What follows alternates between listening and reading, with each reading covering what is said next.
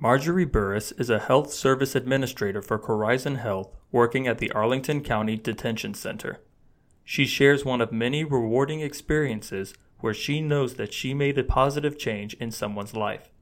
Listen as she tells you a heartwarming story of a man who opened up about his health needs during his incarceration and goes on to give a very public shout out to his Corizon healthcare providers.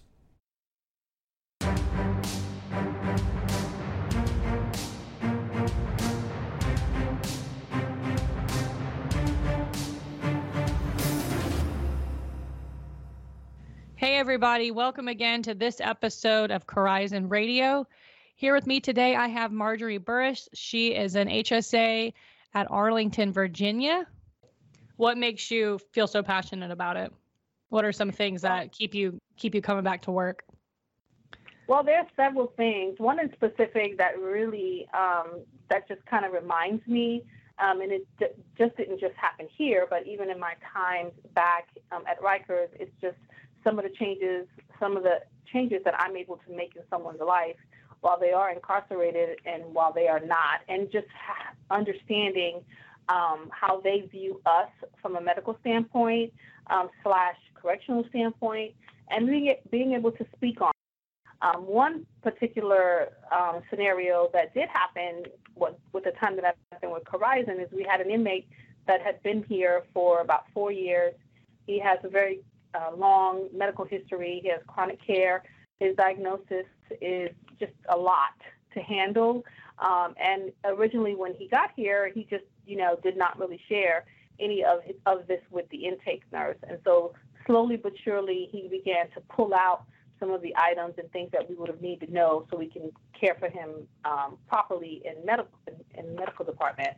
And one of the things that he did do is we were able to develop a rapport with him, kind of understand what he needed um, from a health standpoint, provide a treatment plan. And after two years of being here incarcerated, we were able to kind of turn this gentleman's minds around regarding his actual care, how it needs attention. Um, and one particular day, he was scheduled to um, be released in a couple weeks, and it was like a couple weeks after Valentine's Day. Mm-hmm. Um, he actually made a call to the radio station on Valentine's Day to. Oh. Um, he picked the radio station um, person um, on the air as his Valentine, and um, actually was able to get in to the call.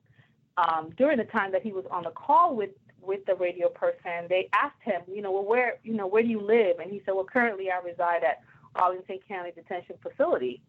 Um, so that kind of opened up the the interviewer's eyes to like, well, okay, well, well, thank you so much.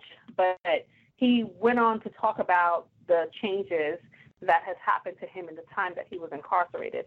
Um, aside from asking her to be his Valentine, he also decided to give Corizon a shout out and thank him, thank us for really putting him on the right track and helping him understand his disease process and not be afraid of some of the issues and concerns around that disease process to actually speak up. Um, so during the actual radio show, they announced, um, they allowed him to say what he needed to say about the care that he'd received here at Arlington. Um, and we were all in shift report during the time that this was happening until we heard the name Corizon that's when we realized exactly who this in, individual was um, and how proud he was that he received the care here. And he said, you know, if you guys get arrested, get arrested in Arlington County um, because Corizon, you know, did a really good job and made me change the way I look at things from a health healthcare standpoint. So that was to me rewarding, um, especially with him coming in here. He had he had not want to be cared for. He just did not want to face up with his disease process and thought that his life was going to be over. And for him to be discharged and prior to discharging, give Corizon a shout out makes me and the team feel that job well done. We did what we were supposed to do. That's part of being in healthcare or corrections where we, when you actually get to a point where you feel like you made a, a change in someone's life, is all that we strive for as nurses. So that was one one good thing that that I can share with you um, to show why I decided to go into correctional medicine.